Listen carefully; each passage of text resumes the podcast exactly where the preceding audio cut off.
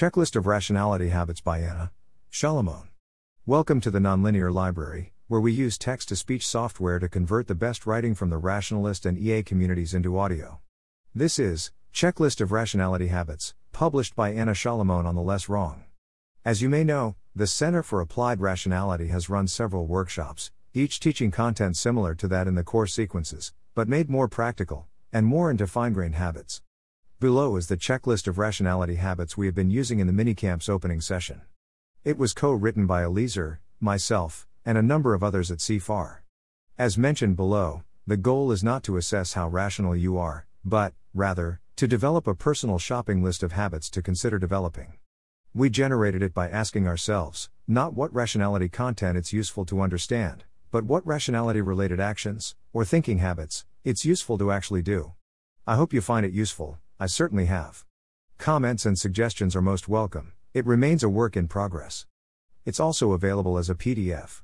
This checklist is meant for your personal use so you can have a wish list of rationality habits, and so that you can see if you're acquiring good habits over the next year. It's not meant to be a way to get a how rational are you score, but, rather, a way to notice specific habits you might want to develop. For each item, you might ask yourself Did you last use this habit? Never. Today, yesterday. Last week. Last month. Last year. Before the last year. Reacting to evidence, surprises, arguments you haven't heard before, flagging beliefs for examination. When I see something odd, something that doesn't fit with what I'd ordinarily expect, given my other beliefs, I successfully notice, promote it to conscious attention and think I notice that I am confused or some equivalent thereof. Example you think that your flight is scheduled to depart on Thursday. On Tuesday, you get an email from Travelocity advising you to prepare for your flight tomorrow, which seems wrong. Do you successfully raise this anomaly to the level of conscious attention? Based on the experience of an actualer who failed to notice confusion at this point and missed their plane flight. When somebody says something that isn't quite clear enough for me to visualize, I notice this and ask for examples. Recent example from Eliezer, a mathematics student said they were studying stacks. I asked for an example of a stack. They said that the integers could form a stack. I asked for an example of something that was not a stack. Recent example from Anna Kat said that her boyfriend was very competitive. I asked her for an example of very competitive.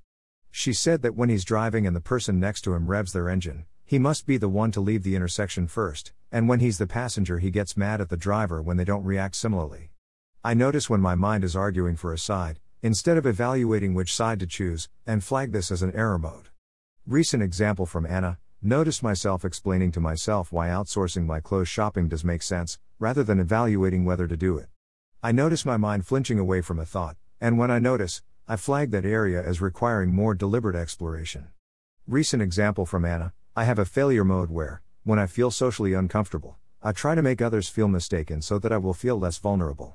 Pulling this thought into words required repeated conscious effort, as my mind kept wanting to just drop the subject. I consciously attempt to welcome bad news, or at least not push it away. Recent example from Eliezer, at a brainstorming session for future Singularity summits, one issue raised was that we hadn't really been asking for money at previous ones. My brain was offering resistance, so I applied the bad news is good news pattern to rephrase this as this point doesn't change the fixed amount of money we raised in past years, so it is good news because it implies that we can fix the strategy and do better next year. Questioning and analyzing beliefs, after they come to your attention. I notice when I'm not being curious. Recent example from Anna whenever someone criticizes me, I usually find myself thinking defensively at first, and have to visualize the world in which the criticism is true, and the world in which it's false, to convince myself that I actually want to know. For example, Someone criticized us for providing inadequate prior info on what statistics we'd gather for the rationality minicamp, and I had to visualize the consequences of, explaining to myself, internally, why I couldn't have done any better given everything else I had to do, versus the possible consequences of, visualizing how it might have been done better, so as to update my action patterns for next time, to snap my brain out of defensive mode and into should we do that differently mode. I look for the actual, historical causes of my beliefs, emotions, and habits, and when doing so, I can suppress my mind's search for justifications, or set aside justifications that weren't the actual, historical causes of my thoughts. Recent example from Anna when it turned out that we couldn't rent the minicamp location I thought I was going to get, I found lots and lots of reasons to blame the person who was supposed to get it, but realized that most of my emotion came from the fear of being blamed myself for a cost overrun. I try to think of a concrete example that I can use to follow abstract arguments or proof steps. Classic example Richard Feynman being disturbed that Brazilian physics students didn't know that a material with an index meant a material such as water. If someone talks about a proof over all integers, do you try it with the number 17? If your thoughts are circling around your roommate being messy, do you try checking your reasoning against the specifics of a particular occasion when they were messy? When I'm trying to distinguish between two or more hypotheses using a piece of evidence, I visualize the world where hypothesis number one holds, and try to consider the prior probability I'd have assigned to the evidence in that world, then visualize the world where hypothesis number two holds, and see if the evidence seems more likely or more specifically predicted in one world than the other. Historical example During the Amanda Knox murder case, after many hours of police interrogation, Amanda Knox turned some cartwheels in her cell. The prosecutor argued that she was celebrating the murder. Would you, confronted with this argument, try to come up with a way to make the same evidence fit her innocence? Or would you first try visualizing an innocent detainee, then a guilty detainee, to ask with what frequency you think such people turn cartwheels during detention, to see if the likelihoods were skewed in one direction or the other? I try to consciously assess prior probabilities and compare them to the apparent strength of evidence. Recent example from Eliezer, used it in a conversation about apparent evidence for parapsychology, saying that for this I wanted p less than 0.0001, like they use in physics, rather than p less than 0.05, before I started paying attention at all. When I encounter evidence that's insufficient to make me change my mind, substantially change beliefs policies, but is still more likely to occur in world X than world Y, I try to update my probabilities at least a little. Recent example from Anna. Realized I should somewhat update my beliefs about being a good driver after someone else knocked off my side mirror, even though it was legally and probably actually their fault. Even so, the accident is still more likely to occur in worlds where my bad driver parameter is higher. Handling inner conflicts. When different parts of you are pulling in different directions, you want different things that seem incompatible. Responses to stress. I notice when I and my brain seem to believe different things, a belief versus anticipation divergence, and when this happens, I pause and ask which of us is right. Recent example from Anna, jumping off the Stratosphere Hotel in Las Vegas in a wire guided fall. I knew it was safe based on 40,000 data points of people doing it without significant injury, but to persuade my brain, I had to visualize two times the population of my college jumping off and surviving. Also, my brain sometimes seems much more pessimistic, especially about social things, than I am, and is almost always wrong. When facing a difficult decision, I try to reframe it in a way that will reduce, or at least switch around, the biases that might be influencing it. Recent example from Anna's brother, trying to decide whether to move to Silicon Valley and look for a higher paying programming job, he tried to reframe to avoid the status quo bias. If he was living in Silicon Valley already, would he accept a $70,000 pay cut to move to Santa Barbara with his college friends? Answer No. When facing a difficult decision, I check which considerations are consequentialist, which considerations are actually about future consequences. Recent example from Eliezer I bought a $1,400 mattress in my quest for sleep, over the internet, hence much cheaper than the mattress I tried in the store, but non returnable. When the new mattress didn't seem to work too well once I actually tried sleeping nights on it, this was making me reluctant to spend even more money trying another mattress. I reminded myself that the $1,400 was a sunk cost rather than a future consequence, and didn't change the importance and scope of future better sleep at stake, occurring once per day and a large effect size each day. What you do when you find your thoughts, or an argument, going in circles or not getting anywhere. I try to find a concrete prediction that the different beliefs, or different people, definitely disagree about, just to make sure the disagreement is real empirical. Recent example from Michael Smith someone was worried that rationality training might be fake, and I asked if they could think of a particular prediction they'd make about the results of running the rationality units, that was different from mine, given that it was fake. I try to come up with an experimental test, whose possible results would either satisfy me, if it's an internal argument, or that my friends can agree on, if it's a group discussion. This is how we settled the running argument over what to call the Center for Applied Rationality. Julia went out and tested alternate names on around 120 people. If I find my thoughts circling around a particular word, I try to taboo the word, i.e., think without using that word or any of its synonyms or equivalent concepts. For example, wondering whether you're smart enough, whether your partner is inconsiderate, or if you're trying to do the right thing. Recent example from Anna advised someone to stop spending so much time wondering if they or other people were justified, was told that they were trying to do the right thing, and asked them to taboo the word trying and talk about how their thought patterns were actually behaving. Noticing and flagging behaviors, habits, strategies, for review and revision.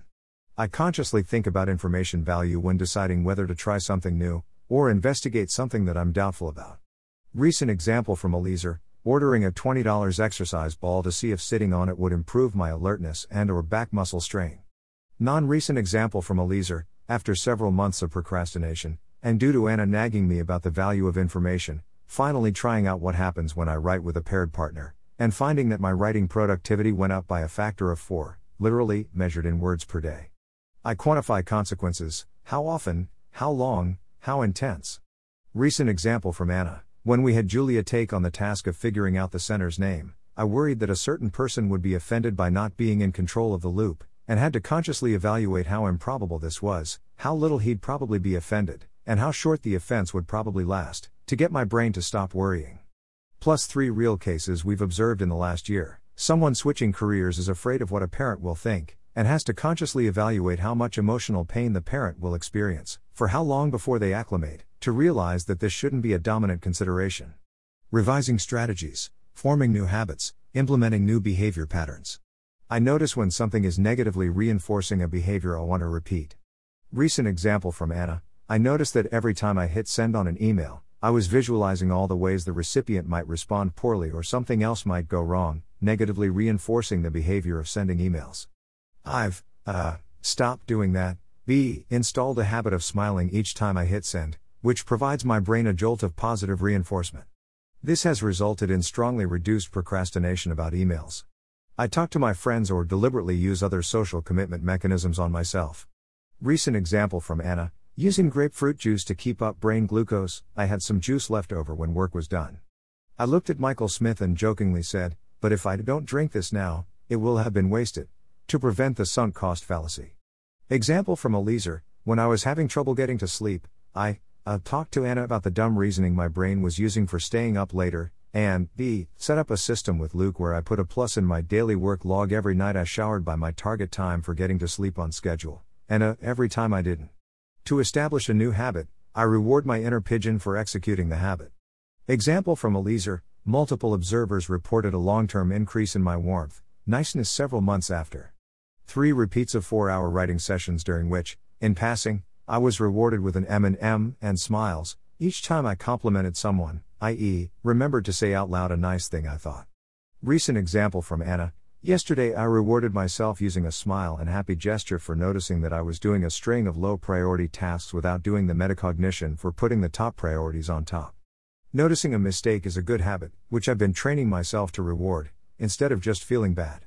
I try not to treat myself as if I have magic free will, I try to set up influences, habits, situations, etc., on the way I behave, not just rely on my will to make it so.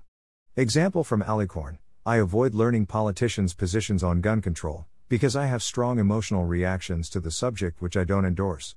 Recent example from Anna I bribed Carl to get me to write in my journal every night. I use the outside view on myself. Recent example from Anna I like to call my parents once per week, but hadn't done it in a couple of weeks. My brain said, I shouldn't call now because I'm busy today. My other brain replied, outside view, is this really an unusually busy day and will we actually be less busy tomorrow? Thanks for listening to help us out with the nonlinear library or to learn more, please visit nonlinear.org.